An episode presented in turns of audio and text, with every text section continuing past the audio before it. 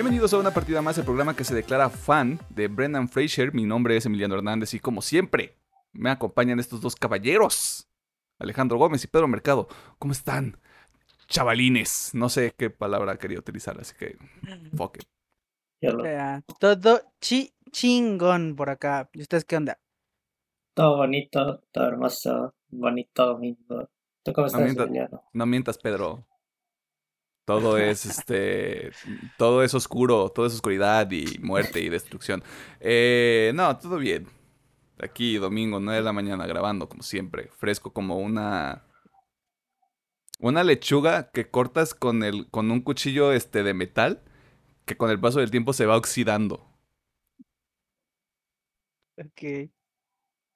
No sé a qué quería llegar con esa observación, así que vamos a pasar a lo que hicieron esta semana, chavos.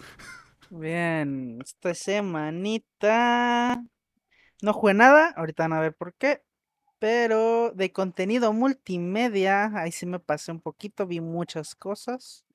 Eh, obviamente vi el tema de la semana, pues era. Eh, hice un mini maratón con las películas de Evangelion, que pues eso me tomó bastante tiempo, por eso no jugué nada. Y obviamente me aventé la nueva. Eh, obviamente vi mis animes de esta semana que ahora sí salieron, que fue To Your Eternity, My Hero Academia. Ah, se me fue. Ah, y empecé, retomé Shaman King, que todavía no se pone bueno. Este, y también me acabé la tercera temporada de Haikyuu. Y quise ver las películas, pero vi que eran resúmenes de las temporadas y yo, no, gracias, las acabo de ver. y ya. Las, las tengo aquí. Sí. Yo las viví, maldita sea. Sí, sí, sí. En el ya, Cora. eso fue todo. eh, las tengo, las tengo en el Cora. ¿Y tú, Pedro, Mm, qué rollo? sí. Eh, yo prácticamente, pues, el tema de la semana. Me, también vi My Hero Academia. eh, muy buen episodio. Y pues, pues ahora sí jugué algo. Pues empecé el Hades. Y también estoy jugando esta semana la beta de Bad for Blood. Que pues, ya me convenció mucho el juego. Con los compas va a estar eh, bien divertidísimo. Y tal vez con muchos corajes, tal vez no. Sí, pues li- literal creo que ahora no vi ninguna serie extra de las que normalmente veo. Excepto el tema de la semana, ¿verdad, Pedro? Así es. Cumpliendo con tus responsabilidades como el hombre promedio que sí paga sus impuestos. Eh, yo también vi el tema de la semana. De hecho, tuve toda una semana para verlo. Mm. Justo cuando dije, no, ya lo voy a empezar, y ya lo voy a empezar, y ya lo voy a empezar. Yo, a mí me gusta sentir eh, el frío toque de la muerte en la nuca antes de ponerme a hacer cosas. Eh, sigo jugando Disco Elysium, sigo jugando Children of Morta. Eh, jugué un ratito Warzone, pero fue así como de una sesión de dos horas con unos camaradas. Y eso es, eso es todo. Me dediqué mucho a ver el tema de la semana porque pues eran 16 episodios. Son 16 episodios, mejor dicho. Y también estuve al pendiente de algunos, algunos lanzamientos musicales de la semana. Este, uno va a ser parte de las recomendaciones al final del episodio. Y escuchando otros, otros discos que ya tenía tiempo sin, sin revisitar, que también formarán parte de las recomendaciones, pero eso es al final del episodio, ¿no? Y eso es en general la semana, a menos que alguien recuerde alguna otra cosa que valga la pena destacar. Creo que no. No, no. Ok. Fue una semana tranquila. Sí. ¿Saben quién también tuvo una semana tranquila? Toda la gente de la industria de los videojuegos. Sí, parece. Porque nos pusieron otra vez a rascar el, el fondo del barril, así como de... "Mm, Hay que tener cinco notas, bro. ¿Qué vamos a meter? No sé, vete algo, lo que sea. Este... Y lo pondrán a ver. Este es uno de esos episodios en los que se pueden saltar la sección de noticias si quieren. Sí. Aunque se les aprecia si, aunque se les aprecia si no lo hacen, o sea, también, también nos ayuda. Así que bienvenidos a este programa donde Pedro dice cosas horribles y nosotros somos sometidos bajo el yugo del poder este blanco sistémico patriarcal que ejerce este muchacho. A pesar de lo que ustedes puedan creer, yo no soy el creador ni el conductor de este programa. Yo diría que sí. Eso es lo que quieres que la gente piense. Pero si yo digo algo me vas a dar un latigazo porque vives a 10 minutos de donde yo vivo, así que... Cuando ustedes me vean usando una playera de color rojo significa que necesito ayuda. Si nos ven, si nos escuchan, pues nunca van a saber cuando estoy usando una playera de color rojo, ¿verdad? Eh, y pues Alejandro vive en el culo del mundo. Así que él está libre de toda esta tiranía y opresión que se ejerce sobre No, su servidor. nuestro Por ahora. corresponsal en, Por ahora. en alguna parte de Guadalajara. En Tokio, regresó de Tokio. Yo regresé de Este, Tokio. Regresaste de Tokio, este, viendo monos chinos y atletas este, con destreza sobrehumana. Sí. Pues muchas gracias por estar aquí esta semana y todas las semanas anteriores. Eh, y vamos a empezar con este desmadre porque de nuevo, pinche semana lenta como la chingada. Semanita lenta. Bienvenidos, bienvenidas, bienvenidos.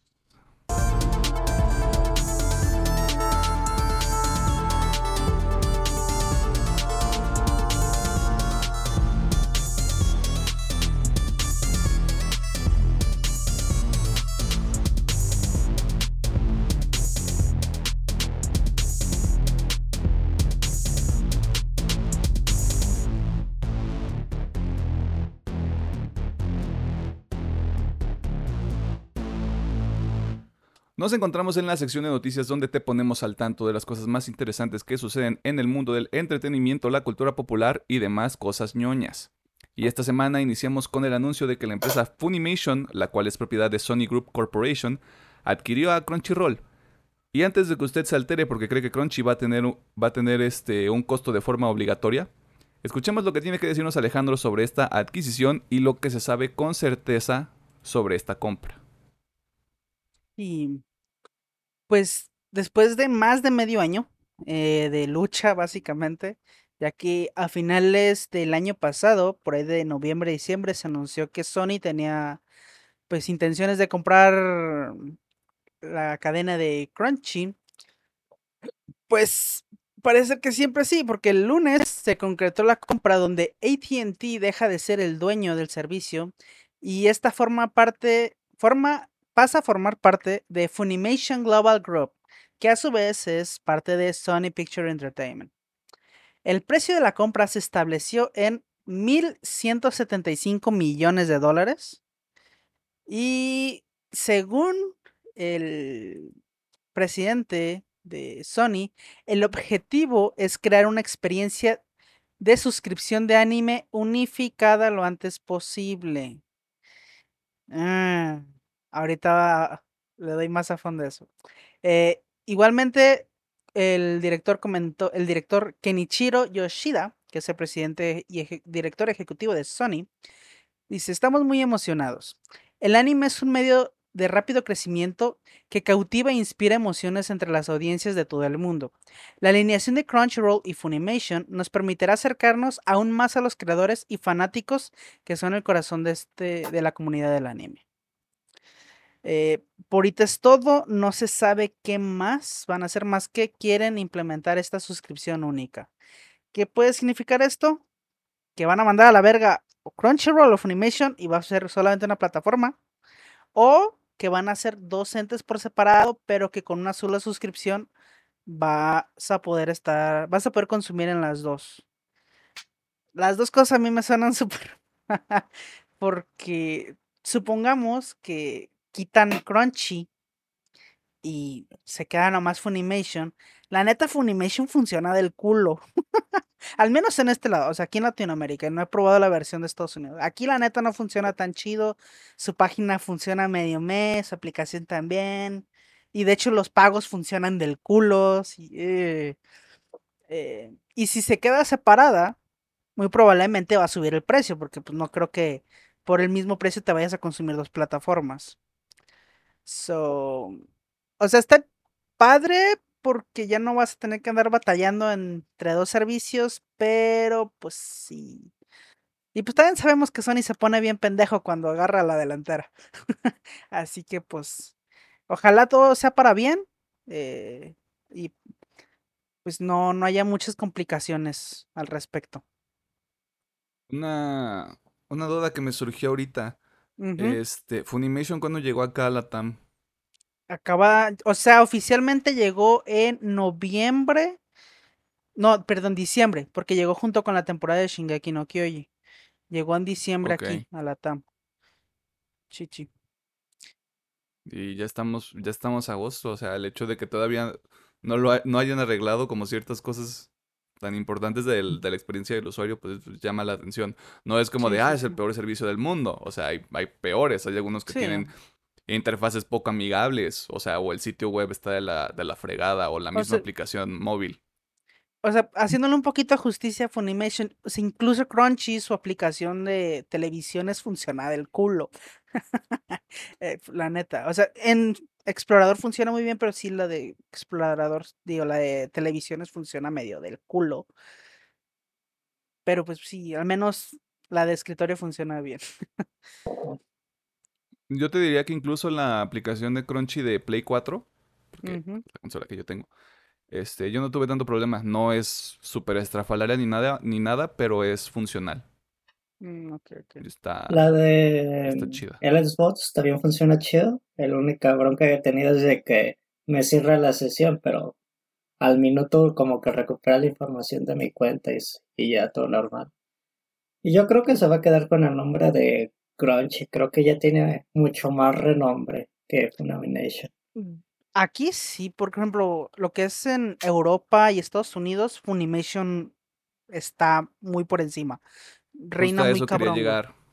O O sea, en el, sea, son, son productos como para dos regiones diferentes.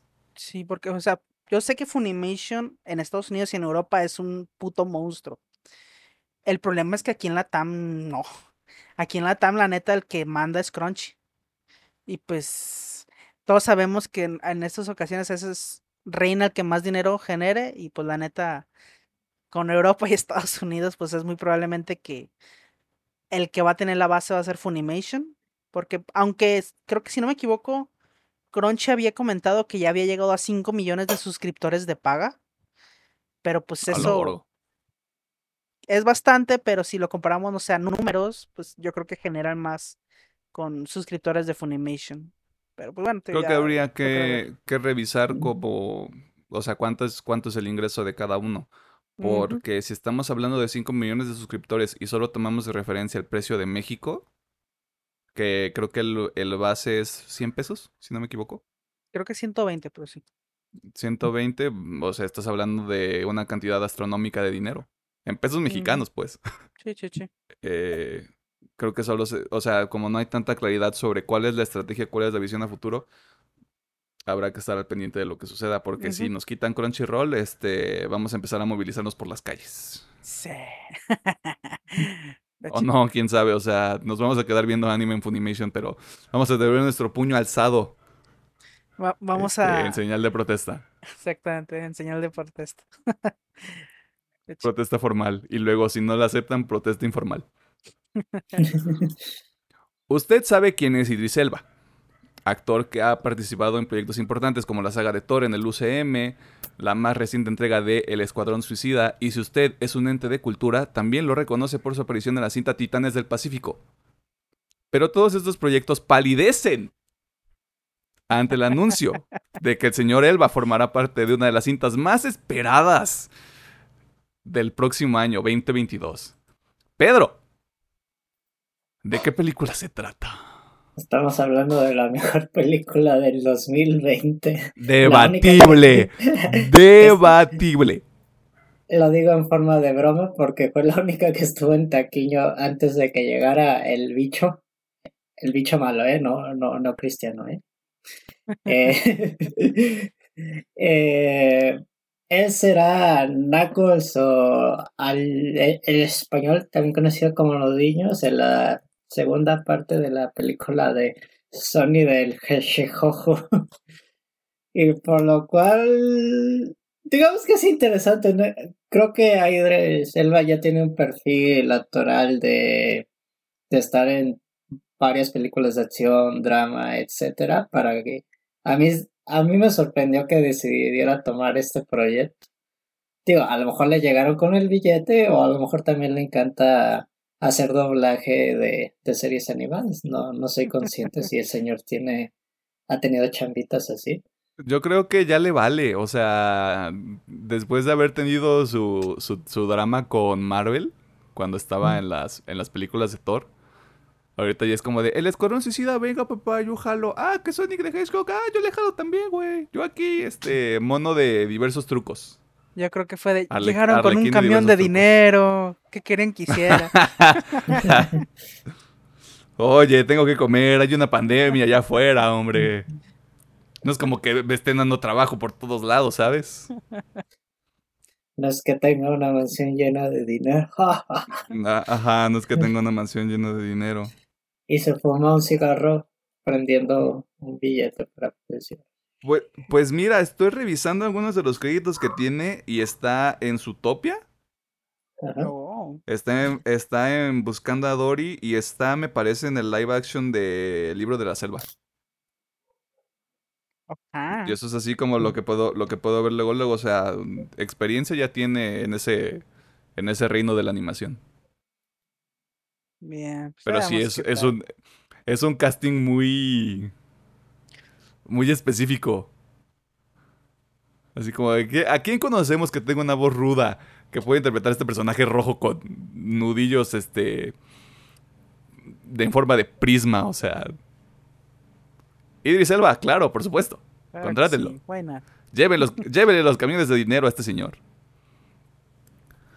En noticias que no le gustan a Alejandro, durante la semana el llamado Air Cut del Escuadrón Suicida que vimos en el 2016 sigue tomando fuerza, ya que a través de redes sociales se pudo observar la aparición del hashtag Release el cual tiene como propósito que Warner Brothers libere esta versión de la película, situación similar a la que se presentó con el ya conocido Snyder Cut de la Liga de la Justicia, nuestro episodio más popular por algún motivo y que usted puede ver o escuchar en la plataforma de su preferencia.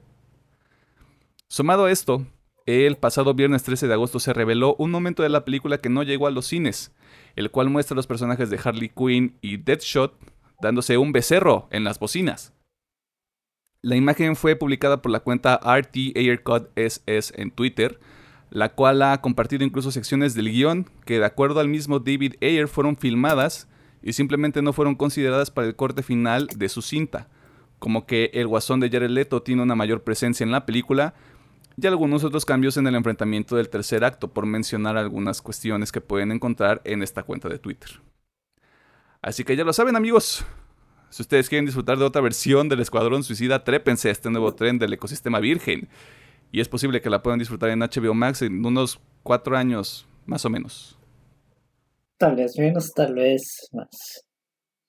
Tal vez menos, tal vez más, quién sabe. Todo depende del poder que ejerza la gente virgen en Twitter. Digo, la película no es muy querida y ahora más con la, lle- la llegada de, la versión del señor Gon. Sí veo complicado que se llegue a cumplir ese proyecto, aunque la verdad sí me llama mucho la atención.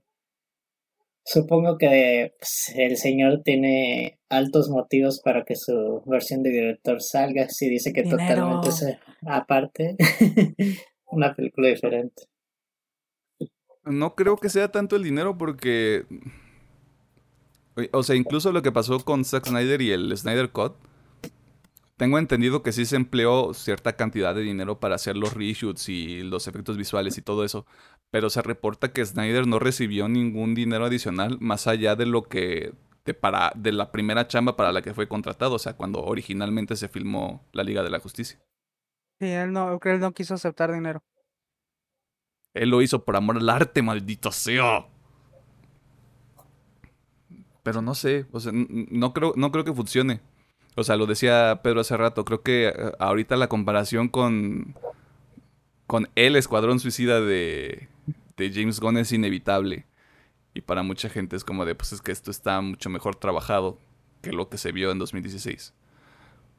Pero pues, el Ayer Cut, espérenlo en 2025, si no es que más tarde. O nunca. O nunca. Gracias por traernos este, a esa nota depresiva y oscura, Pedro. Ah, Para no sabe. variar, tienes un punto. Para no variar ni romper la sagrada línea temporal de este programa, tenemos que hablar sobre lo que está sucediendo con Marvel Studios y algunas de sus producciones. Y para eso enviamos nuestras cámaras y micrófonos al bello poblado de... ¿Dónde dices que estás? Este, no importa. eh, No, con Alejandro. Gómez. Eh, bueno, eh, ahora en esta semana tuvimos la, una foto en la cual Brie Larson nos confirmaba que iniciaba sus parte de las grabaciones para la película The Marvels, en la cual veremos cómo se van a juntar Capitán América con Miss Marvel, aka Kamala Khan, y Monica Rambeau, que vimos en la serie de WandaVision. Esta Nada más película... para, para aclarar, querías decir Capitán Marvel, ¿no? ¿Sí dije? ¿Qué- ¿Qué dije? Dijiste Capitán Capitán América. Ah, eso. yo, Capitana digo, Marvel. I vibe, I vibe with that shit, bro. Ok, no, Capitana Estaría Marvel. chingón, güey. O sea, el, eh, me imagino a Sam así con sus alas de, sí, güey, vamos al espacio, no hay pedo. Era- Corrigiendo, Capitana Marvel. O sea, Capitana Marvel con Miss Marvel, que es Kamala Khan, y Mónica Con Rambeau. Kamala Khan y con Mónica Rambeau. ¿Sabemos qué personaje va a ser el de Mónica Rambeau? Fotón. No, no, no. Es Supongo que que, todavía no hay, no hay como... Ajá, todavía no hay como el, el, el alter ego, pues. Sí, y bueno, por esta película está prevista estrenarse el 11 de noviembre del 2022. Y para terminar, también tuvimos un mejor vistazo a Oscar Isaac en su papel de Moon Knight, mediante una imagen filtrada en donde lo vemos con el traje que usará para la serie, que la verdad se ve bastante bien. eh, incluso con los efectos se va a ver bastante chingón. Y bueno, esta serie no tiene fecha, pero sabemos que va a llegar para el 2022 en algún punto de este año. Si es que no se retrasa. Si es que no se retrasa. Oscar Isaac se está convirtiendo también en el... En un prototipo de Idris Elba, ¿eh? Ya, ya, por ahí va. This guy, this guy is all over the place, man. Y pues creo que lo más cercano que tenemos es Dune, que sale en octubre acá. A ver sí, cómo sí. le va, a ver cómo le va con ese cotorreo. ¿No es en septiembre, Entonces- Don? Eh, creo que creo que habían puesto un- en un póster que salía en octubre 26. Me puedo que estar que- equivocando. Creo haber escuchado que esta semana lo habían retrasado, pero como una o un mes, o unos dos semanas, algo así. Ah, la que sí retrasaron fue la de la de Venom. Ah, sí. A lo mejor confundí, Pero No, pero creo, creo que Dune también la podrían haber retrasado. Creo que originalmente Ah, seguía en 14 de octubre. Ah, ahí está. Este. Pero sí, Oscar Isaac, este, un, un señor con mucho talento. Se le manda un respeto. Este. Y a ver qué hacen con The Marvels, porque creo que Capitana Marvel es de las películas que están así como en el. En un, si lo pones en un ranking, creo que para la mayoría de la gente es así como de. Está en medio. No es muy, muy, ni es tan, tan. Así Pues que a ver cómo, cómo lo logran. Yo creo ¿Cómo lo que, pues, a ver si el cambio de director y más personajes le favorecen al, al personaje. Mira, Kamala Khan es muy interesante, muy interesante. Así que, la neta, va a estar muy jodido que hagan algo mal teniendo a Kamala Khan. A menos que la dejen así de súper secundaria, que ojalá no. Así que, pues, no, no creo, no creo que salga mala, la neta. Pero pues Mm, el tiempo nos mm, dirá. Será cuestión, será cuestión de verlo. ¿Cuándo, ¿Cuándo dices que sale? ¿Noviembre 2022? Sí, 2 de noviembre. Bueno, hasta el momento sale noviembre Hasta el momento, 2022, ¿no? exactamente. Está, está fijado a esa fecha, pero puede cambiar. Aquí todo va evolucionando y transiciona de maneras extrañas. Sí, sí. ¿Qué tienen en común el número 3, los vicios y un santo? De seguro existe una gran observación entre esos elementos, sin embargo el tema virgen que los une se construye a partir de tres palabras, Grand Theft Auto. Y si usted era un niño como nosotros cuando estos juegos fueron lanzados originalmente para el PlayStation 2 y el Xbox original, es probable que la siguiente información le interese porque se rumora, y quiero hacer énfasis en esta palabra, se rumora que GTA 3, Vice City y San Andreas podrían llegar a las consolas de la nueva generación y para conocer más, tenemos a nuestro experto en rumores, Porque esa parece ser la especialidad de la gente de tez blanca, Pedro Mercado. Bueno, como comentas, es un rumor, pero supuestamente se filtró entre los accionistas de Rockstar que se dice que en noviembre de este año se lanzará las, las remasterizaciones o remasters de estos juegos en la actual y vieja generación y se dice que van a estar hechos con Unreal Engine 4 pero eso queda mucho a, a dudar de este rumor porque Rockstar ya tiene su propio motor gráfico y se me haría muy raro de su parte que tomaran el Unreal Engine 4 para la creación de estos juegos. Ojalá que sí sea cierto, o tal vez es el motor original de estos juegos y ya los adaptaron para la, la versión 4. Idea loca, ¿qué tal si Rockstar nomás dio los derechos y otro estudio está haciendo el remake y por eso están utilizando el Unreal Engine 4. Creo que había leído algo similar. Ok. Bueno, pues elementalmente creo que si es oh, real este rumor, en noviembre lo, lo sabremos. Capaz que nomás son remasters adaptados para que los veas nada más en pantalla 4K y ya, y nos andamos emocionando además. Aunque sí lo veo posible porque Rockstar no ha sacado un juego en, en 8 años, pero pues... No, bueno, no, no, no es cierto el rato Bueno, no ha sacado un GTA en, en 8 años nuevo. Así que veo posible que quieran ganar más dinero con las remasterizaciones de, de estos tres GTAs de, de la susodicha generación del Xbox viejito, el primero, y el PlayStation 2. ¿Me estás diciendo que los estudios hacen remasters para generar más dinero con propiedades intelectuales que nadie considera relevantes años después? Nah. Eso no pasa. Claro que no. Claro que no. Es que yo había, yo había leído, yo había leído que Rockstar había creado una subdivisión que se encargara exclusivamente de los de los remasters. No sé si era Rockstar o era otro estudio. Recuerdo perfectamente que Rockstar estaba haciendo ahí algo con los remasters también. Al menos eso era lo que se reportaba. Pero se me hace, se me hace muy ambicioso noviembre, de, noviembre de este año del que sigue. Para sacarlos lo tenían a lo mejor muy escondidito. Creo que es de los estudios de que sí guardan muy bien sus, sus trabajos. Pero pues todo puede ser verdad, todo ya se filtra en la era de la información. O sea, si fuera, si fuera cierto, mm, tiene algo de crédito porque pues ocho años desde GTA V, a pesar de que le estén dando soporte para nueva generación y a las consolas anteriores. Este, pero GTA 6, bro. Red Dead Redemption 3. ¿Qué está pasando ahí? 2030. Esa madre no lo esperes pronto. Se vale soñar. Déjenme soñar. Pasando a los trailers de la semana, vamos a regresarnos a la semana anterior y mencionaremos el trailer para la última temporada de The Walking Dead, serie que perdió el rumbo en algún momento, pero ahora que se va a terminar, mucha gente está triste al parecer. Por otro lado, se lanzó el primer avance para la tercera temporada de Doom Patrol, serie que, en palabras de Alejandro, si está chida, men. También pueden encontrar el primer tráiler oficial para la serie animada Nightmare of the Wolf, que se sitúa en el universo de El Brujerías, que saldrá en noviembre, octubre, ay, no me acuerdo, va a salir en Netflix en algún punto de este año.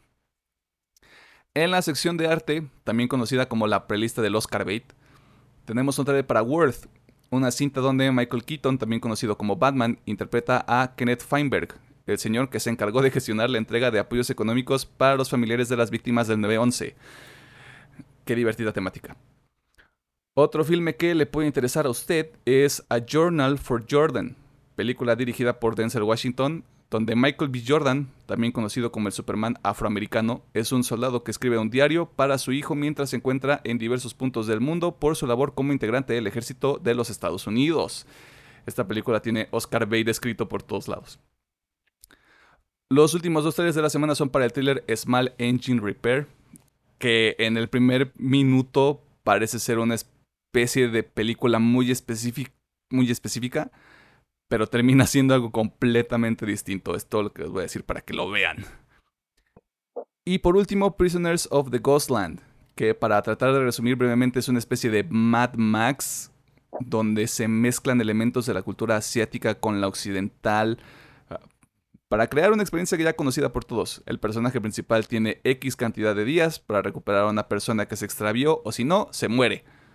Ah, y es protagonizada por Nicolas Cage, un hombre cuya carrera está repleta de películas interesantes. Tiene de todo un poquito, señor. Ajá, buenas y es- malas. Es, es un hombre con rango, dejémoslo así. ¿Cuál es el trailer de la semana? Easy, de un patrón. este. Y sí. Bueno, a, a reserva de que no he visto ni la segunda y obviamente tampoco la tercera. Y no sé qué tan bien se haya desarrollado. Pero la primera temporada, le puedo poner la mano en el fuego, es una pinche joyita. Está hermosa esa primera temporada. Creo que está entre mi top 5 de mejores series de superhéroes.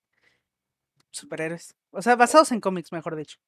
Eh, Así que Doom Patrol se me hizo buenísima la primera temporada. Como digo, a reserva que la 2 esté mala, porque no la he visto. eh, yo sí recomendaría mucho. Doom Patrol, trailer de la semana. Que usted puede ver ya en HBO Max. HBO Max, sí. Yo diría que el Brujerías. Me llamó la atención esa versión animada. Y yo creo que a lo mejor lo van a intentar ligar con la segunda temporada del señor Henry Cavill, ahora conocido como Gerardo. Pues sí, sí, ¿no? Porque no se supone que es la precuela de cómo el. Spoiler, el, el señor con el que Ajá. llega al final lo transforma en. Pues en el brujerías.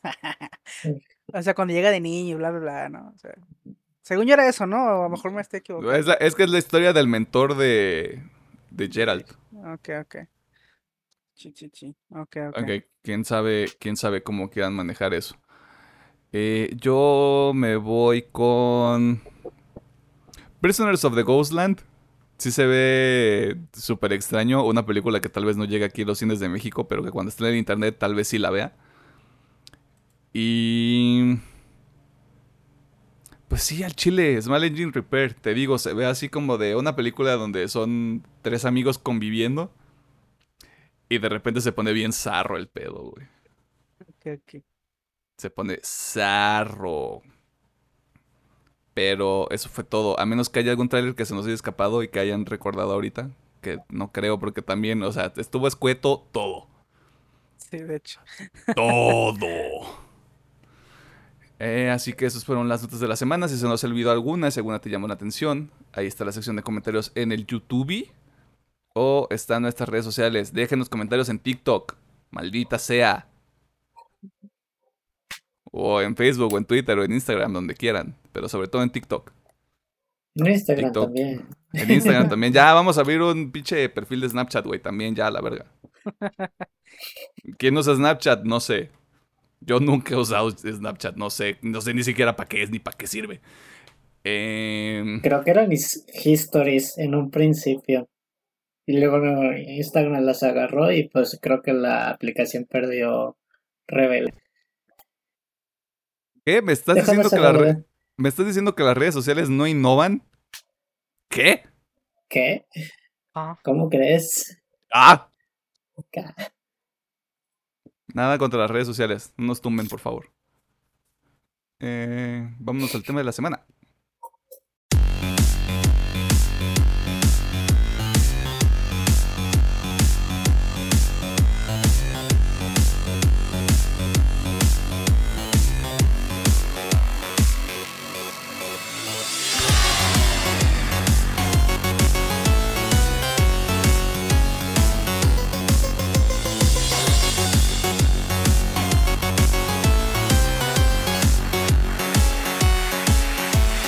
Nos encontramos en el tema de la semana y en este episodio vamos a hablar sobre The Bad Batch, también conocido como Elote Malo, también conocido como el Elote Malo.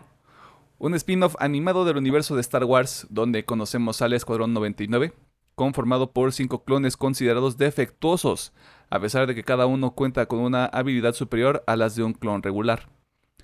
Los actores que prestan su voz para este proyecto son D. Bradley Baker, multiplicado por 7 u 8, porque interpreta a cada uno de los integrantes del Lote Malo, Michelle Ang, Bob Bergen, Wendolyn Yeo y Noshir Dalal en el resto de los roles principales. O sea, hay mucha gente involucrada en esto, pero creo que son los que más, más presencia tienen con sus personajes. ¿De qué se trata esta serie? El lote malo no se ubica temporalmente durante los eventos del episodio 3, La venganza de los Sith, específicamente durante el cumplimiento de la Orden 66, la cual representó la extinción de los Jedi, y nos presenta el surgimiento del Imperio Galáctico, esto a través de los ojos del Escuadrón 99, quienes no siguen la Orden 66 y se convierten en un grupo de mercenarios ante los cambios que traen consigo los eventos previamente mencionados y que se exploran a detalle dentro de la serie. Como siempre, a partir de este punto vamos a entrar en sobre la trama, personajes y demás elementos que podrían afectar tu experiencia viendo este producto de Disney Plus, plataforma donde se alberga este contenido. Si usted, dama, caballero, vehículo motorizado, tiene interés por esta serie, les sugerimos que la vea y después regrese a disfrutar de este conversatorio organizado desde la comunidad de nuestras casas. Habiendo dicho eso, ¿con qué quieren empezar? ¿Lo bueno? ¿Lo malo? ¿O lo peor? Los dejo elegir. La neta, yo voy a ser el que menos va a hablar en este episodio. ah, no seas así, güey. Convive. Este, yo creo que podemos empezar con las cosas que no nos agradaron tanto de, de Bad Batch. Si quieres, comenzamos como siempre, contigo, Alejandro. Bien. Ah, pues, cosas que no me gustaron. Híjole. Más que nada son cositas que de guion de... Hay muchas cositas que pasan porque sí. Por, Because yes, así de fácil. Y creo que lo que más puedo meter ahí es el final, más que nada el personaje de Crosshair. Es como, ah, sí, toda esta parte final, because yes. Eh, eh, realmente, de hecho, es, ese personaje creo que también es un punto negativo en general, Crosshair. Porque aunque puede llegar a ser interesante a futuro, porque estoy casi seguro que va a haber una segunda, incluso tercera temporada. Mm. En esta temporada no me dicen nada de él. Por ejemplo, me hubiera encantado que me dijeran, ¿por qué chingados están leal al imperio? Me hubiera dado muchísima este contexto para saber por qué pues, hace lo que hace. Bueno, un poquito más de contexto si todavía no ven la serie y están viendo esto, que qué mal ustedes. este Crosshair es parte de este escuadrón 99, pero él en vez de irse, o sea, bueno, traicionar al imperio, decide quedarse y apoyarlo, ¿no? Y el super giro de que siempre lo hizo por propia razón, porque no tenía el chip ese. Pero pues no me dan razones el por qué lo hace. Simplemente lo hace porque sí. Eh, y sí fue un personaje que al final sí dije, eh, eh". Ah, otra cosa que este no lo quiero considerar un punto malo porque sé que yo no soy el target para esta serie. yo creo que el target para esta serie son dos grupos muy específicos, que obviamente son los fans de Star Wars y gente muy joven, como que quieren acercar a gente muy joven. Y por eso el tono de la serie, al menos al principio y al final, lo sentí muy infantil. Hay un punto medio donde como que, ah, mira, está todo chido, pero al principio está muy infantil, luego baja y está un poquito normal, y luego al final vuelve ese tono infantil. Y es como que... Mm, también, digo, no lo quiero considerar un punto negativo tal cual porque sé que ese es el target, y de ahí en más, pues, no podría sacarle más cositas negativas. O sea, por lo mismo de que el target no, yo no soy el target. Eh, obviamente hubo muchas cosas que yo no entendí, pero doy me doy a entender yo solito de que puede que sea cosas de lore que tal vez yo no sé, porque eh, creo que no lo he dicho, pero cabe recalcar, yo no soy tan fan de Star Wars, yo no estoy tan metido en los cómics, en los libros yo no sé nada de eso. En, las series. en lo que sí es canon, en lo que no es canon. Sí, exactamente. No, no estoy muy en eso, la verdad, no sé. Así que a lo mejor muchas cosas se me pasaron de alto. Eh, por ejemplo, también la gran revelación de la niña esta de Omega no se me hizo la super cosa. esa sí yo me echo la culpa a mí porque digo, tal vez ahí estoy perdiendo yo contexto que debería tener. Pero sí su revelación de, ah, es que es un clon puro y este pedo. Y es como, Ujú. ajá, ¿y por qué es importante? ¿No? Me quedó ese de, es que ¿por qué es importante? Pero de ahí más, la neta, no le puedo encontrar mucho. Al menos me entretuvo, así que pulgarcito arriba. Pero sí, es lo que al menos para mí sería lo negativo. ¿Tú, Pedriñi? Mm, yo creo que si acaso se nota que la serie tiene unos tres o cuatro episodios de relleno que no aportan a la serie. Yo entiendo que era para conocer más a los personajes y pues que ya tuvieran una relación uno con el otro. Yo creo que ese, ese sería mi, mi punto negativo. Y algo de lo que mencionas es que sí, si no estás metido en general en otros productos de Star Wars, es que sí te presentan varios personajes durante toda la serie que vienen de distintas propiedades, no propiedades intelectuales, sino de otros, digamos, hay personajes que los presentan en un Clone Wars y si no viste Clone Wars sí te va a sacar de pedo porque me sacan X o Y personaje. Y pues yo creo que eso es lo negativo, sí, ve.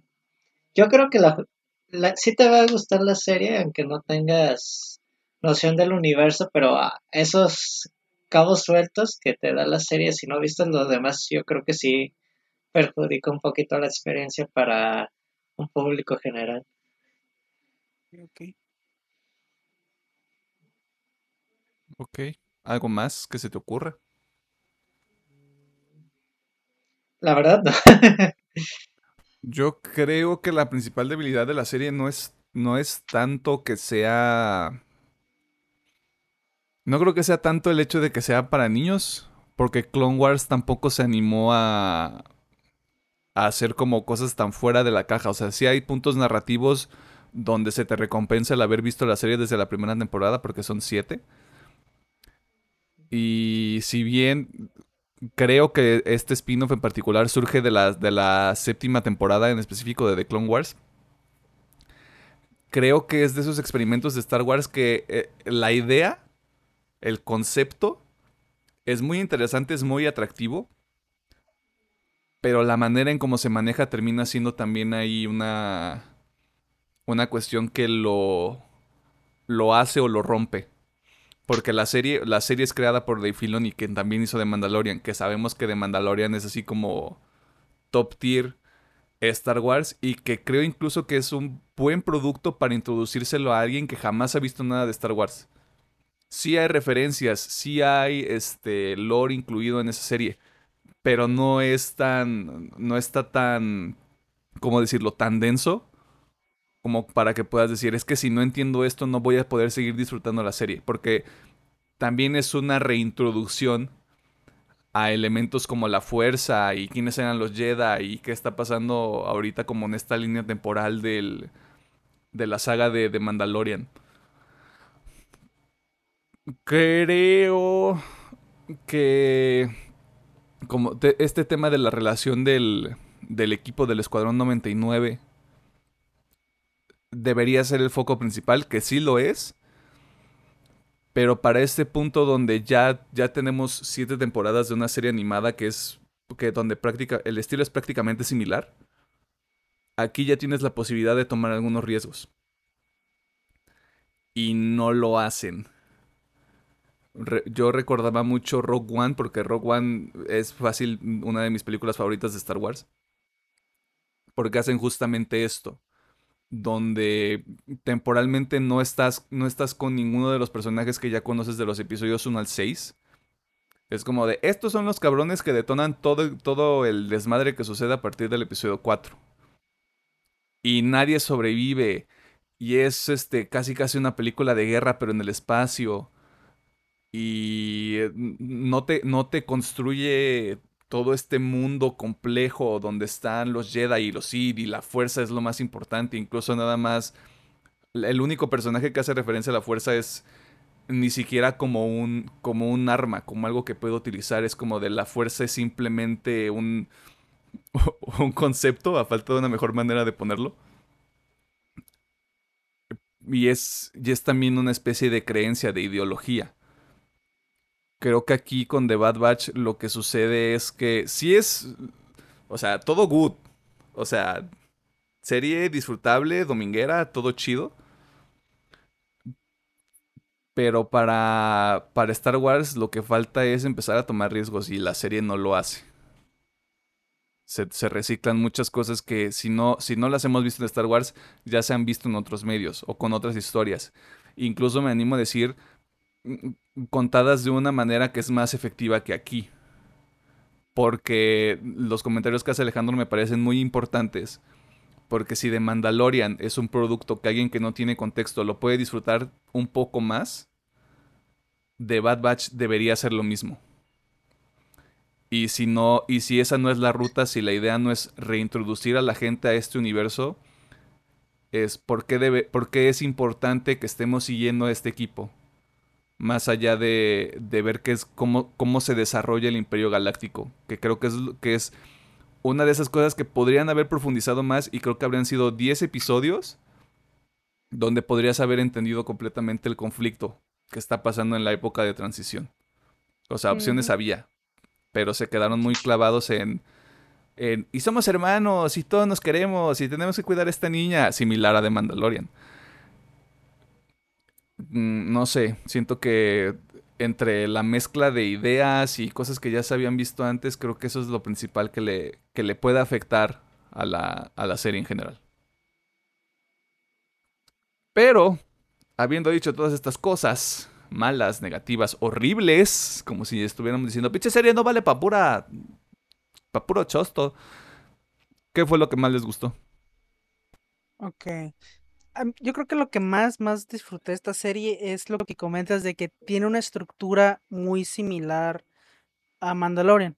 Sí, no llega a la perfección. Mm. A lo mejor es una palabra fuerte, pero a la perfección que ha sido Mandalorian. Que la neta digo, yo no soy muy fan y disfruté mucho de Mandalorian. Y, y tiene este mismo, esta misma atmósfera, ¿no? De, sí estamos huyendo, pero pues también hay momentos de chilaxeo y obviamente un poquito de desarrollo. Y eso fue lo que me gustó porque fuera de todo lo que comenté de que se queda en el aire y que because yes, pues alguien como yo, pues de, ah, ok, puede entender lo que está pasando y puede seguir y puede disfrutar. Como dices, es una serie que se disfruta bastante bien, eh, como es muy de chill, así que me entretuvo bastante. Eh, hay, como dice hay temas muy interesantes, por ejemplo, eso de porque se quedó en el aire, pero sí creo que van a profundizar un poquito más. Y sí me gustó que es este del por qué quieren quitar todos los clones. Se me hizo una buena idea. ok, eso está muy interesante, Y obviamente también es, se me hizo muy interesante el este, cambio de, de paradigma de, ah, sí, estábamos regidos por estos otros güeyes, pero pues ahora nos van a regir, pero pues con otro nombre. este, eh, y así también se me hizo muy interesante. No queda así que digas, uff, está súper bien explicado, pero me gustó, me gustó la idea que toman. Eh, el equipo en general me cayó bien, la niña también. o sea, me cayeron bien. Quitando a Crosshair, que como digo, no me gustó para nada ese personaje. Todos los demás me parecieron bien es el típico equipo de una sola personalidad, pero te lo explican el por qué, así que, like. Eh, me gustó, creo que en especial la relación de Hunter, Omega. Eh, digo, relación, ¿sabes? Fue pues, este tipo de relación padre-hija. No vayan a me lo interpretar. No, pero, pero está. Este o sea, el, concepto como tal está bien. Si usted es una persona enferma que está escuchando otra cosa, vaya al psicólogo. Sí, este, este tipo de relación que llevan de padre e hija, o incluso de hermanos, hermano mayor, hermano menor. Ajá, sí, sí, sí. Este, que de hecho creo que es un poquito más este, exacta esa definición. Tal me gustó, eh, se me hizo padre. Las referencias que yo pude llegar a captar, que eran muy poquitos, me gustaron porque dices, ¡eh! Yo he visto eso. ¡Eh! Yo entendí esa referencia. Sí, eh, está bien. O sea, en general yo creo que la serie está bien, es bastante disfrutable. Yo creo que sí está como para sentarte eh, y verla así, tal vez no de jalón, pero sí como, ah, hoy me voy a entrar un episodio, mañana otro y así. O sea, está padre.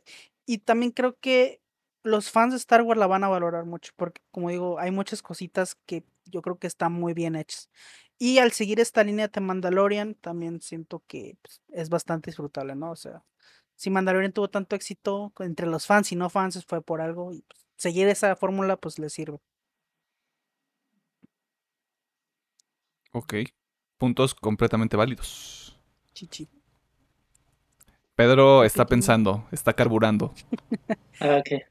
Ah, no, algo que quiero resaltar que me gustó mucho es lo, la animación. Sí, la llegué a comparar un poquito con las primeras temporadas de Clone Wars y sí se nota la diferencia abismal de cuántos años han pasado, aunque no lo parezca.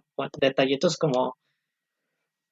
Yo creo que sí es una, un método donde sí ahorraron algo de animación, pero cuando llegan a un planeta o ven una ciudad o una nave a lo lejos, es un cuadro totalmente dibujado a mano con pequeños efectos de animación. Y para mí esos cuadros son de la imagen es para que los tengas ahí en galerías de artes porque puta, yo sí me quedé de qué qué buen estilo y dirección de arte tiene la serie porque combinan los elementos de la animación 2D y los personajes como tal todos son 3D y eso me latió muchísimo. A mí también me gustó lo que es el equipo por lo que come. ¿No entendiste de por qué la niña es importante? ¿O qué era Alejandro? Sí, es que, o sea, comentan de que ella es como que un clon perfecto, ¿no? Un clon puro, algo así. Ah, es, es que lo que trata la serie, pero creo que eso ya no va a importar mucho, es de que los, ¿cómo es el nombre de estos especie camillonianos? Los Caminoanos, algo así. Mm, Como yo, los- yo lo vi en inglés, creo que es Caminoans. Sí. Son- son-. La gente de camino. Sí, la Sí, gente sí. que camina.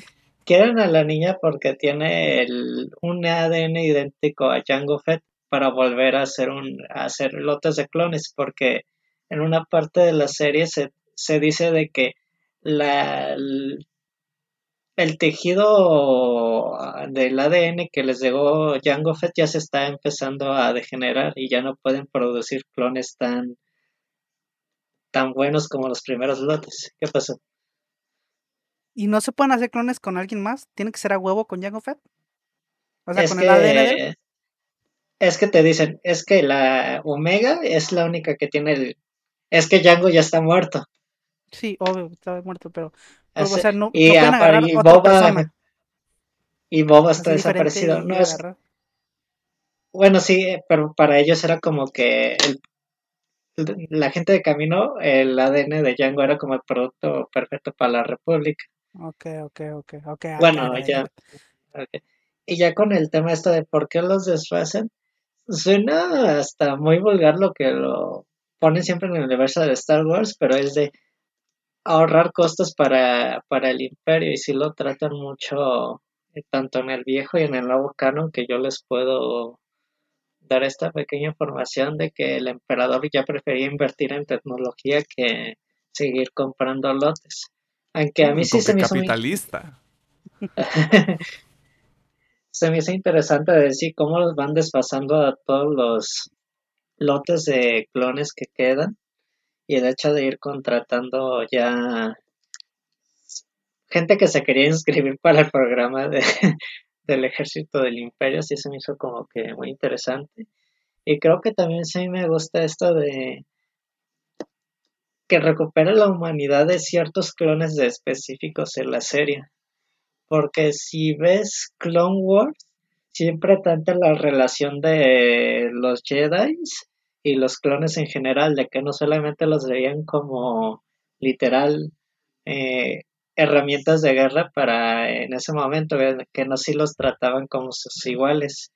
Y literal sí son contados, y creo que las series se muestran muy bien, los clones que no siguieron la orden, ya sea porque no tenían el chido o les causó un conflicto mental sus acciones. Y eso como que se me hizo muy interesante que explore esa parte de y es algo que ahora que lo pienso nunca se trató mucho las películas, nunca te dicen que los clones tienen un, un chip que los hace seguir totalmente órdenes cuando activan X ley o programa en su mente para que ya sean totalmente soldados sin restricción. Creo que eso también lo rescato mucho, la verdad.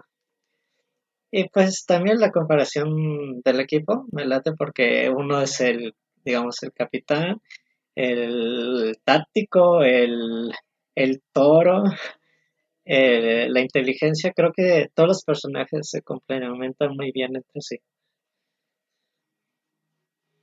Ok. Yo tengo un contrapunto.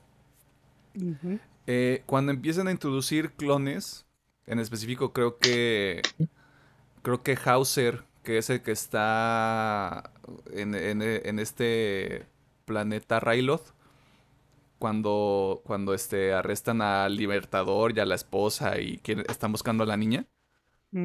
A otra niña, no a Omega. Y también este otro clon que sacan de una. de un este. de una base que está. como en este planeta boscoso. Me, me caga no traer así el dato a la mano. O sea, los dos clones que prácticamente muestran ese comportamiento. Me hubiera gustado saber cómo llegaron ellos a la conclusión de que no querían seguir la Orden 66.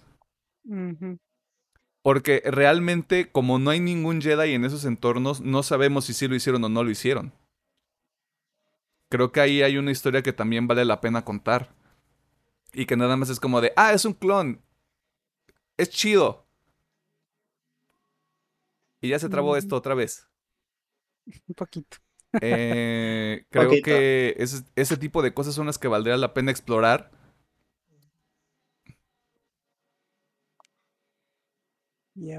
Se volvió justo cuando dijiste justo, justo, cuando dijiste poquito se volvió a trabar. El punto, eh, se estabilizó. Ese, ese, tipo, ese tipo de cosas, ese tipo de historias de trasfondo para esos personajes en específico le dan valor a que, los, a que los pongas en la trama o que digas, es que lo tienes que salvar o lo tienes que rescatar. No, nada más porque es un clon y es uno de los nuestros. Es como darle un valor y un empuje al hecho de que estos personajes se tengan que poner en situaciones de riesgo, donde eventualmente no sucede nada grave pero por lo menos para sentir que sí hay, hay una amenaza, sí hay como un, hecho de decir, el viaje de este personaje, si se termina en este momento, pues ya no le da oportunidad de, crecer o de enmendar sus errores, por así llamarlo. Creo que esa es otra cosa que sí le faltó a la serie. Si hay mucho personaje secundario que sí te ayuda a seguir construyendo esta idea de cómo el imperio es una caquita humeante pero no da más en el sentido de los de el desarrollo de los personajes, pues. Es como yo lo veo. En cuanto a las cosas que están buenas de la serie. Ay, güey. Las secuencias de acción. Creo que están. Creo que están bien logradas. Sobre todo las secuencias donde ves al. a todo el elote trabajando junto. Creo que, son, creo que es donde ya entiendes que sí hay una, una relación, ya hay como este funcionamiento prácticamente de reloj suizo, ¿no? En cuanto a lo táctico, en cuanto al operativo, en cuanto a la estrategia, o sea, ya lo decían ustedes, se complementan muy bien y se nota consecuencias como esas. Por ejemplo, cuando en el primer episodio creo que es cuando los mandan al campo de entrenamiento. Que es como de, ¿qué pedo, papi? Este... El pinche Wrecker así como de, no, pues lánzanos un pinche reto, güey, aquí andamos, mira, le sacamos el pecho a las balas, ¿cómo ves, cabrón? Y les mandan los robots con, munición activa. Que ves, que, que ves cuál es el rol de cada uno de los personajes dentro del equipo. Creo que eso es, muy claro y ya te deja ver que si hay un funcionamiento muy específico y también esta idea de ninguno de nosotros nunca va a faltar. Y cuando Crosshair ya no está, es cuando ya empieza a cambiar también la dinámica, porque es como de cómo nos, cómo nos adaptamos al hecho de que ya no tenemos al, al marksman, al, al francotirador, y ahora tenemos una niña que no sabe hacer nada en cuanto a combate. O sea, eso es, eso es uno de los conflictos, vaya, del que presenta la serie para el equipo. Creo que es... Eso es interesante, se explora un poquito, pero eh, de un episodio para otro es como de, tengo un arco y ya lo sé disparar porque me crecieron los brazos y estoy bien mamada y es como, ok, por el hecho de, de continuar con esto, perman- permanezcamos en esa, en esa línea de pensamiento. Creo que... Más allá de lo que ustedes ya dijeron, creo que no hay otras cosas que yo quisiera destacar. Los villanos son malos porque tienen que ser malos. Eh, sí hay como este pedo medio contrastante con la realidad de cómo hay facciones que van a proteger sus propios intereses. O sea, la gente de... Bueno, no la gente, los habitantes de Camino, por ejemplo. ¿Qué es lo que va a pasar como con todo este tema de Nala C? Que se la llevan a alguna... Alguna este, base del imperio para, para crear más clones. Porque prácticamente se lo dicen. Es como de tú lo que haces nos va a servir para algo. No sabes para qué, pero nos va a servir.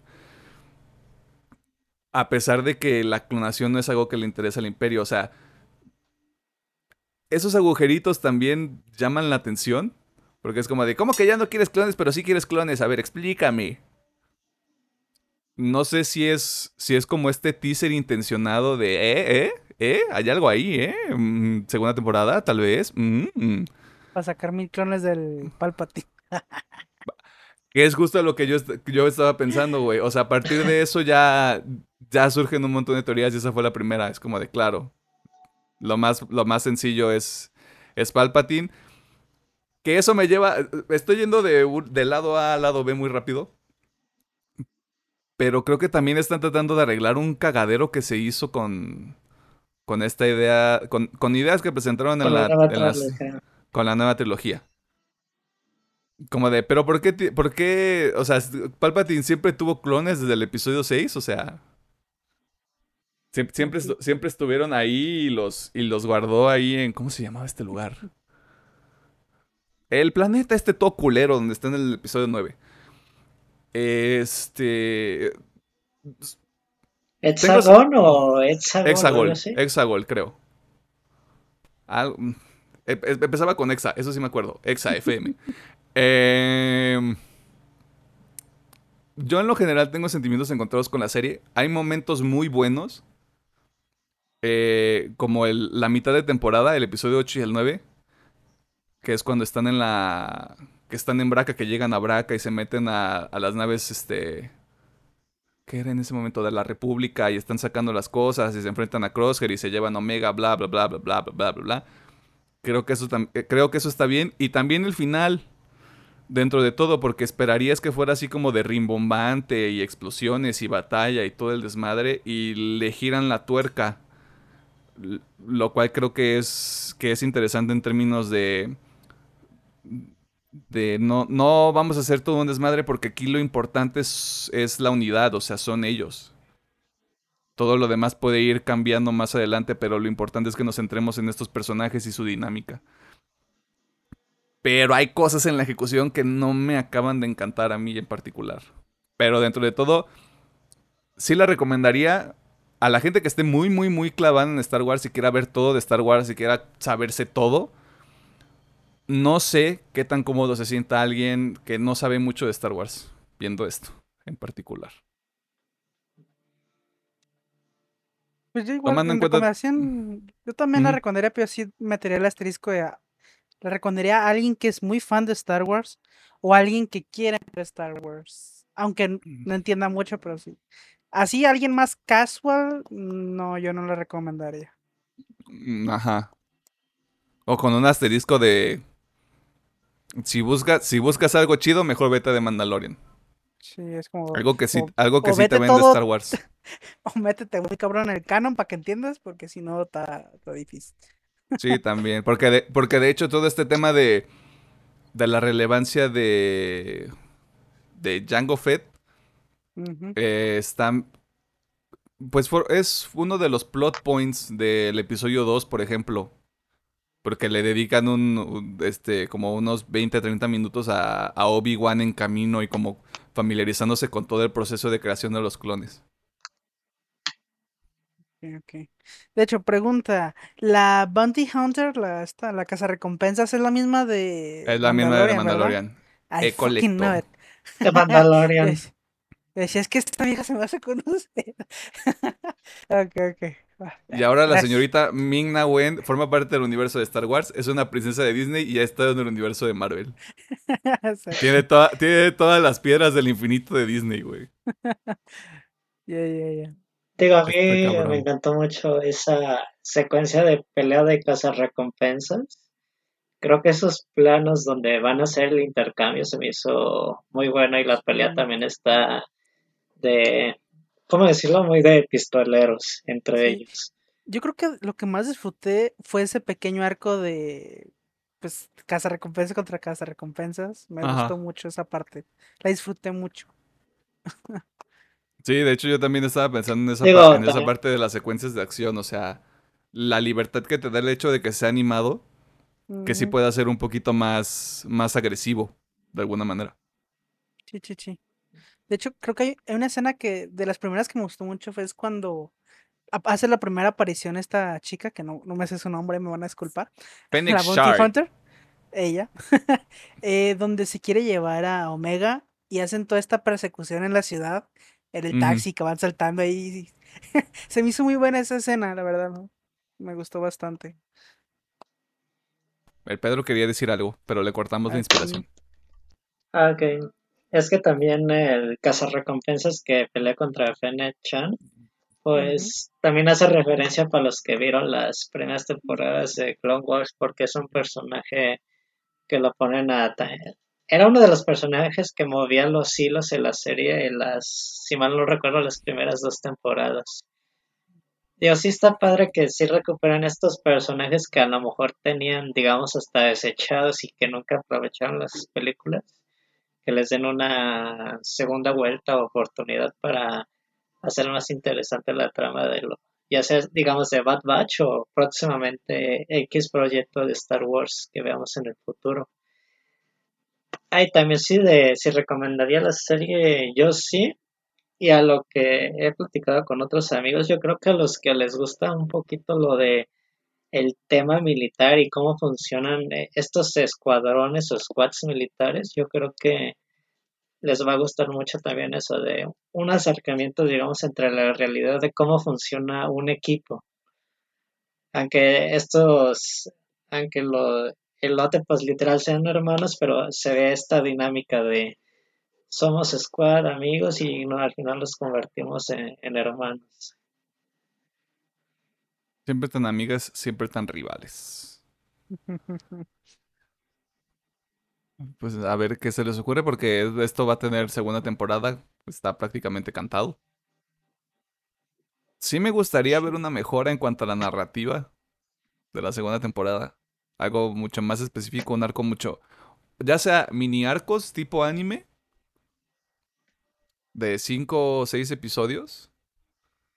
O una narrativa que, trasla- que traspase los 16 episodios que llegue a ser la segunda temporada. Sí. Creo que eso es lo que le falta. Algo que lo unifique realmente. Yo, yo me gustaría que le- si hay una segunda, tercera, hubiera un propósito más específico. Porque ahorita sí era, ah, sí, vamos a estar huyendo. Y se acabó. Eh, pero no sé, en, una en esta segunda, tercera temporada me gustaría que, no sé, esto- estos clones, por intentar buscar la seguridad de Omega, no sé, se aliaran con algunos de los rebeldes que ya vimos, que nos presentaron en la primera temporada. Y no sé, tuvieran el objetivo de, ok, vamos a luchar contra el imperio en vez de simplemente huir. O, o si, ¿sabes qué? O si dicen, ¿sabes qué? Es muy peligroso y no queremos exponer a la niña, pues no sé, nuestro objetivo va a ser buscar un planeta desolado. Y, y- pero que eh, realmente hay un objetivo detrás de lo que están haciendo. Más allá de, ah, sí, pues vamos a huir y pues a ver qué pasa. Sí, o sea, un, un conflicto que sí mueva todo, pues. Sí, sí, sí. En pocas palabras. Pues esperemos que eso suceda. Y si no, pues aquí estaremos probablemente platicándolo. En Sí. 2022. Porque creo que, creo que sí está confirmada la segunda temporada para el próximo año. Ok, ok. Así que ya Tendría mucho sentido sucede. para mí. No, y aparte, este. Falta de Mandalorian. Falta el libro de Boba Fett El que se sale en diciembre. Boba. El cual puede estar ahí bastante, bastante interesante. Pero a menos que haya algún Este punto que quieran platicar. Creo que Pedro iba a decir algo. Ajá. Este año también sale la antología de Star Wars de versión ánimo. No me acuerdo. Ah, Vision, sí. Creo que sí. Sí, creo que sí. Pero creo, cre- creo que son como historias muy específicas, como capturadas en cierto tiempo, no tanto como de canon de Star Wars. Que de todas maneras va a Pues, estar ahí ah, interesante sí. verlo. Va, va, va. Pues estos fueron entonces nuestros comentarios sobre la remesa mala, que así se le llama en español de España. Eh, es en serio, lo acabo, o sea, lo acabo de encontrar en internet.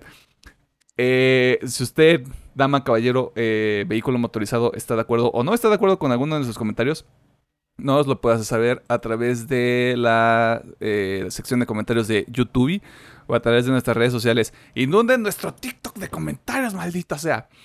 Eh, hablando de gente que deja comentarios, aprovechamos esta oportunidad para darle un shout out a Stewie Diamond, si no me equivoco que ese es su nombre, a Alexandro y a Juan Pablo Mendoza que nos han dejado algunos comentarios en YouTube. Porque siempre es valioso conocer los puntos de vista y opiniones de otras personas. Eso enriquece la experiencia de disfrutar estos contenidos, maldita sea. Y se les manda un respeto galáctico. Y un saludazo. Muchas gracias por vernos. por aguantarnos todo el tiempo que invierten. Por, agua- por aguantarnos, por aguantarnos, este, e- en este caso, 22 veces. ¿Ya Vámonos. 22? Ya 22. Oh, este es 22. Este es Ah, ok. 22. Serían 23 si hubiéramos grabado esa semana de junio, pero eh. Let bygones be bygones. Este, vámonos a la sección de recomendaciones. Para cerrar el changarro. Porque usted no está aquí para saberlo. Pero el episodio tal vez va a durar como una hora y media, pero ya llevamos dos horas aquí. ¿Por qué? Tal vez lo sepa en la escena post créditos que solo puede ver en YouTube. Tal vez. Es correcto, cada uno de los episodios tiene una escena post créditos y usted tal vez no las ha visto. Como los Pokémon, tienen que coleccionarlos todos. Si coleccionan, si coleccionan todos, eh, va- van a obtener un código para cuando salga el exclusivo en tres años. Y usted va a ser el rey del contenido ex- exclusivo de este canal. ¿O no? Tal vez le damos. O tal vez le damos un tazo metálico de oro, güey, que alguno de nosotros tenga ahí en su, Ajá. entre sus cosas, güey. Así como de, ah, este es el que te falta, ten, güey. Es más, una, una pinche bolsa de 5 kilos de chachitos, güey. Uf. Eso es lo que le vamos a dar a la persona que vea todas las escenas prescritos. Chachita. Una, una dotación de 5 kilos de chachitos. Hacemos la rifa online. 5 kilos de Con hacemos, un hacemos un giveaway en Instagram, güey. Ándale. 5 kilos de chachitos. Recomendaciones.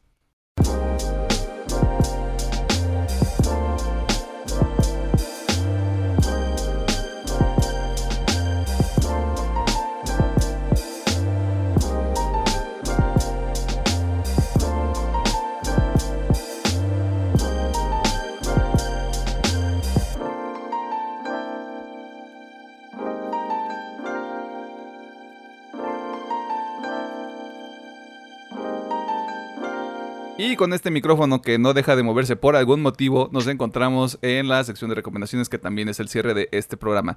No me voy a cansar de decirle a usted, dama, caballero, vehículo motorizado, ente no binario, que las recomendaciones que le hacemos en esta sección no son nada más de OXC.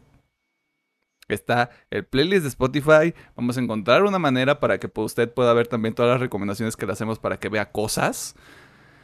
Y, y si no lo hace, pues pobre de usted, porque se quedará siendo una persona o una entidad sin cultura y sin ningún tipo de tema de conversación con la gente que lo rodea. Eh, habiendo castigado a la gente que tal vez no vea esta sección o que no la pele, Este, también vamos a tener que llegar al punto de hacer un giveaway en Instagram. Para la gente que sí ve las recomendaciones. Eh, ¿Qué vamos a recomendar esta semana? Bien, yo voy a recomendar una serie y una película. Voy a empezar con la Mm, me, serie. pre- me pregunto qué película será. Sí, voy a empezar con la serie. La serie se llama Kingdom, que está en Netflix. Eh, ¿cómo, cómo lo puedo decir? Esta serie, bueno, primero les voy a dar una pequeña sinopsis y después les digo cómo es.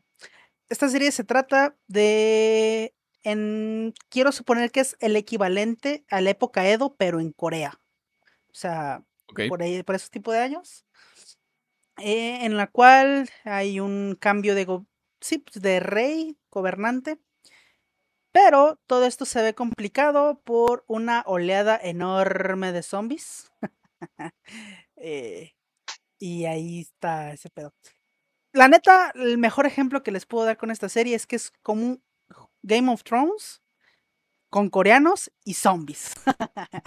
Eh, la neta, la serie está muy buena, está muy bien hecha, tanto el- la cinematografía como los lugares donde grabaron, Mm. porque sí te da mucho el aire a tal cual. Digo, no sé si tal cual qué periodo de la época estén usando, pero a mí se me asemeja mucho el- la, el- la temporada, la época Edo de Japón, pero ujú. acá en Corea. Y las historias están muy bien, eh, los personajes también están bastante bien. Y como digo, hay zombies, hay chingos de zombies. Así que si les gusta este, esta madre de zombies y aparte les gusta estas tramas medio polite sí, de política, traiciones, tipo Juego de Tronos, esta serie está muy buena. Está muy cortita, tiene dos, tiene dos temporadas. Acaba de salir una película, pero es precuela y que tengo entendido que también conecta hacia la tercera, que va a ser hacia futuro. Pero sí, ahorita nomás están dos temporadas y una película. Y está Netflix. La neta está muy buena. Están muy cortitas, si no me equivoco, son de 6 y 8 episodios cada uno. O de 6 y Guau. 6, no recuerdo. Muy, muy cortita, la verdad. Y la neta está muy buena. Como digo, si les late, dense. Eh, Eh, nada más como cápsula cultural, aprovechando la supercarretera de la información, me parece que la serie está eh, situada en el periodo Joseon o Joseon, no sé realmente cómo se pronuncia.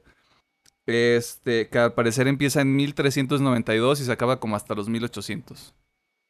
parecido Edo. mm, Sí, entonces es más o menos parecido buscando en Wikipedia, ah, si alguien tiene información al respecto que nos quiera compartir, estamos abiertos a ser educados, endoctrinados. Continúa. Pues bien. Y por último, voy a recomendar la nueva película de Evangelion que se encuentra disponible en Amazon Prime Video. Esa recomendación no la vi Ah. venir, hombre. Sí. Esta sí la voy a recomendarla con un asterisco y es, obviamente, se la recomiendo a los fans de Evangelion. Alguien que no ha visto nada de Evangelion no va a entender un carajo. Así que sí, obviamente es a los fans. Em, la película, lo comentaba hace ratito con Emiliano, se siente como un cierre. O sea, yo personalmente que llevo siguiendo esta madre desde, ah, no sé, creo que 20 años, poquito menos. Este, Damn. por fin siento que ya hay un cierre. De que, esto ya terminó. Y obviamente le encuentro valor. La película, la neta, está bastante bien. eh, da un pequeño cierre a todos los personajes. Da esa culminación que todos esperaban. Bueno, al menos que creo que todos esperaban. Em, también le voy a dar el, el warning de que esta película puede ser medio polarizante, tanto a los que les gusta mucho como a los que la detesten, más que nada por expectativas. Y justamente por eso voy a tirar un pequeño spoiler, aquí si quieren mutearme unos 30 segunditos o si se quieren saltar 30 segunditos del podcast, que voy a dar un Usted pequeño ha sido spoiler. advertido. Yo Va a también. haber un spoiler. No le va a arruinar Dice Pedro, dice Pedro que no te quiere escuchar. Sí, o sea, no le va a arruinar la película, para nada, pero sí es un pequeño spoiler que, como digo, tiene que ver con las expectativas. Ya, ahora sí, ok. Me mama que Pedro se quitó los audífonos. Sí, sí, sí. Si, si tú como espectador estás buscando algo completamente diferente a lo que vimos en la serie, este no es tu producto. porque en esencia el final es el mismo. Se nota que el autor, este Hideki Anno, tenía muy claro qué es lo que quería contar y qué es lo que quería transmitir con el final. Y lo reproduce aquí en, este, en esta película. Así que si tú eres de los que por X o Y no te gustó el final y dices que a mí no me interesa el final, no, y buscas algo completamente diferente, no lo vas a encontrar en esta película. Eh, como digo, el final no es exactamente el mismo, porque no lo es, pero tiene la misma esencia, tiene el mismo mensaje, tiene ese mismo sentimiento. Así que, pues, creo que para las expectativas de la gente y que no vaya con que es que va a ser algo completamente diferente, creo que sí era válido comentarlo. Ya, Pedro, ya puedes ponerte los audífonos. Este, y bueno, ya habiendo dicho eso, la película está bastante bien, es muy entretenida. Los visuales, yo, si en un futuro la estrenan en el cine, yo sin pedos la voy a ver porque se nota que están hechas para cine. Y pues al menos yo sí me dolió eh, darle la despedida a esta, esta serie, esta saga. Y pues esperen.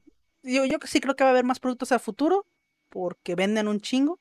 Ya lo demostró esta película, que ha roto también récords, incluso los récords que había impuesto Kimetsu no Yaiba ya también los está rompiendo. Así que pues vende. Eh, pero al menos yo quedo muy contento de que pues se le dio final y un muy bonito final a esta, saga. Así que pues bueno, eh, recapitulando un poquito, Kingdom en Netflix y Evangelion 3.0 eh, más 1.0 en Amazon Prime Si usted es una persona normal, va a decir Evangelion 4. Evangelion 4, sí. en Amazon Prime, ok. Altas recomendaciones hasta el momento. Sí, Este, no sé, Pedro.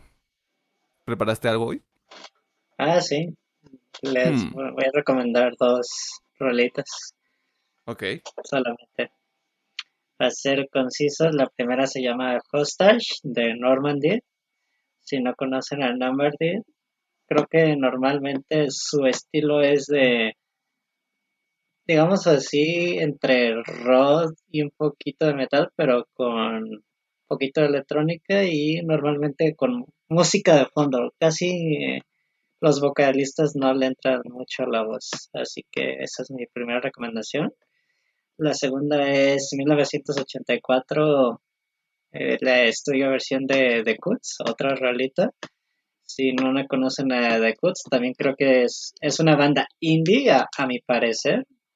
Si les gusta ese estilo de música, pues les recomiendo la canción. Hoy andamos muy, muy underground, chavos no andamos heavies. El, el, Pedro anda experimental, bro. Me ando encontrando a mí mismo, güey. Bien underground, güey. Bien underground. Yo solo voy a Corona Capital a tomarme unas chelas, güey, a escuchar a las bandas, güey. Yo me la paso de huevos, ¿no? Entonces, Normandy, Hostage y 1984, la versión de estudio de The Cooks. ¿Esta versión de estudio qué es? O sea, ¿lo, o sea, ¿lo grabaron en algún espacio en específico? Sí, es un espacio en específico. Ok, eh, como de estas, como de estas sesiones que hacen las bandas de cualquier tipo, como en... Vinimos aquí a Abbey Road. Ajá, literal, de, digamos, un ejemplo, BBC Radio, cuando hacen también los las grabaciones en vivo, que es el, literal el cuadro, el cuarto de piedra solamente, por, ese estilo más, Va, va, va, va, va, va. Ok. Chingón, chingón. Eh, yo tengo tres recomendaciones, un EP y dos discos. Yo me fui por el otro lado donde sí, me pongo experimental. Pero usted sabe que yo soy la persona que escucha ese tipo de metal, que es como de tira basura en la calle, no laves tus trastes, este y no tires el papel del baño este en el inodoro, tirando en el bote. Este, el primero es un EP, son nada más tres canciones, pero dura 18 minutos, o sea, los tracks son como de entre 4 y 6 minutos. Eh, se llama And I Return to Nothingness y Regreso a la Nada de la banda Lorna Shore, que es una banda muy controversial por el hecho de que los últimos dos años ha cambiado de vocalista en dos ocasiones. La primera porque su primer vocalista se fue a una banda más popular. y la segunda pues por temas este más delicados, vamos a dejarlo así. Eh, creo que la manera en cómo puedo resumir las tres recomendaciones en general es este mental sucio, metal muy rápido, muy este, donde la instrumentalización y el hecho de demostrar un nivel de, de habilidad técnica es lo principal. Eh, no, es, no es tanto como la idea de quiero transmitir un mensaje. Eh, es más. Es más un cotorreo de. No, es que al ser un género prácticamente inhóspito para su servidor, a pesar de que lo he escuchado en los últimos cuatro años, pareciera que esa es la idea, como de demostrar el hecho de que puedes hacer las canciones más ridículas que puedas mientras aprovechas elementos que has, que has escuchado en otros géneros. Eh, en el caso específico de, de Lorna Shore y este me parece que hay mucho talento. Y otra idea que también quiero transmitir dentro de las tres, de las tres recomendaciones que son básicamente el mismo, el mismo género, el mismo tipo de música, es que no se cierren a las concepciones que ya hay sobre un género en específico, un género en particular.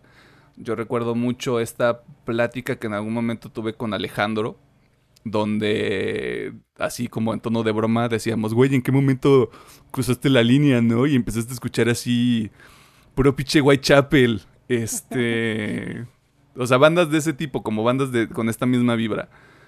Eh, porque sí es muy interesante que la gente por lo general escuche eso y es como de, ay, es que está invocando a Satanás.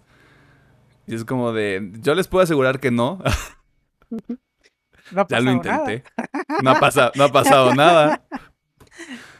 Este. Creo que la manera más sucinta en como lo puedo describir es: si bien esto puede ser algo que no es tan bien visto colectivamente, creo que es ese tipo de, de, de ideas, de prejuicios que también le otorgamos a cosas como el reggaetón, como a la banda. No estoy diciendo que sean exactamente lo mismo. Creo que lo que sucede con esos géneros en específico es como de, no mames, esta está la verga, güey. Qué pichasco, yo no voy a escuchar esta mamada. Es como...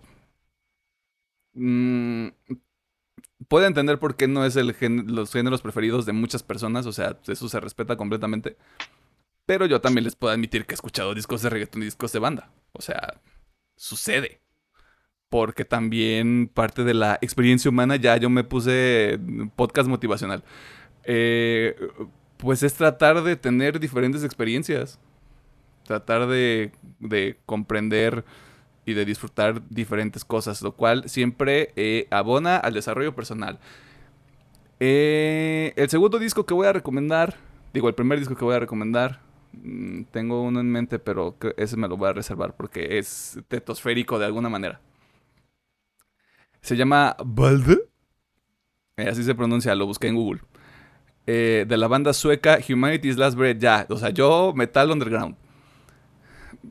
Precisamente lo mismo. eh, este, acordes abiertos durante 48, 50 minutos que dura el disco.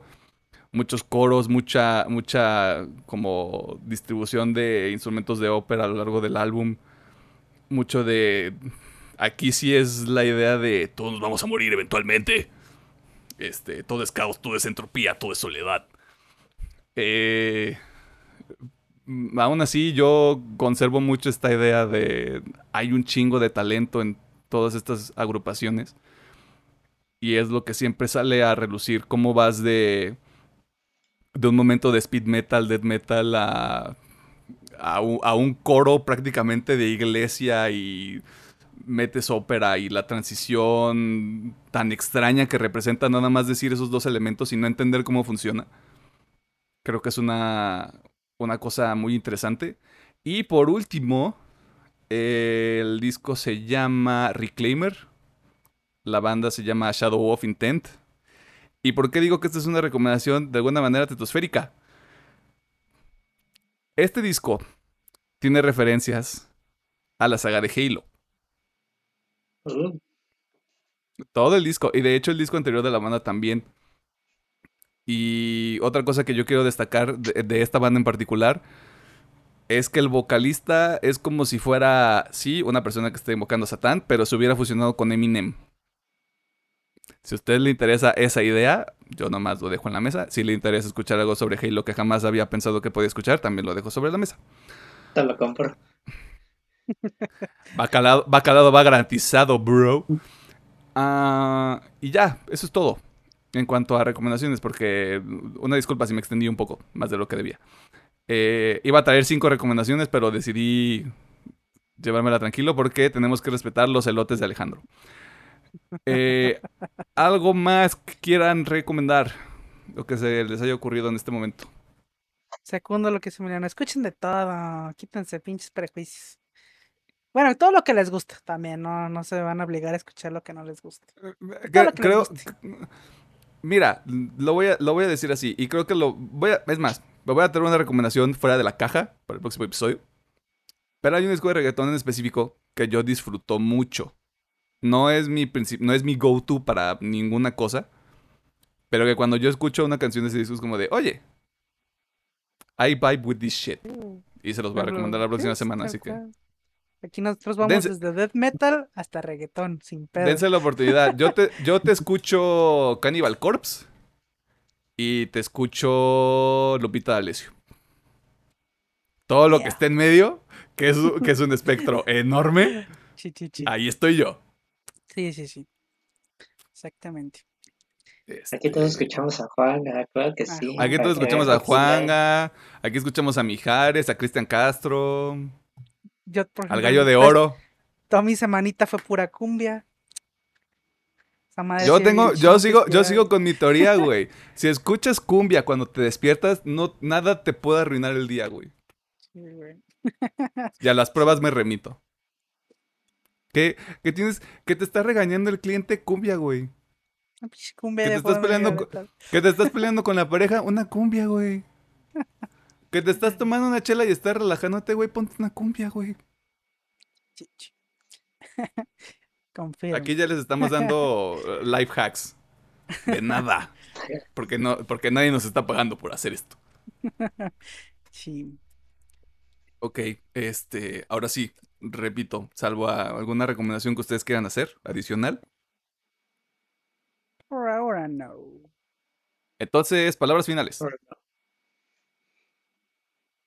Shit, no la pensé. Ah, Cómanse un elote. Besos. Cómanse un elote. Besos en el Cómanse, un elo- queman- cómanse un elote mientras escuchan cumbia. Boom. Ándele. Ahí está. Este, muchas gracias por escucharnos. Cómanse un elote, escuchen cumbia. Y nos vemos la próxima semana. Bye. Uh. Besitos. Adiós.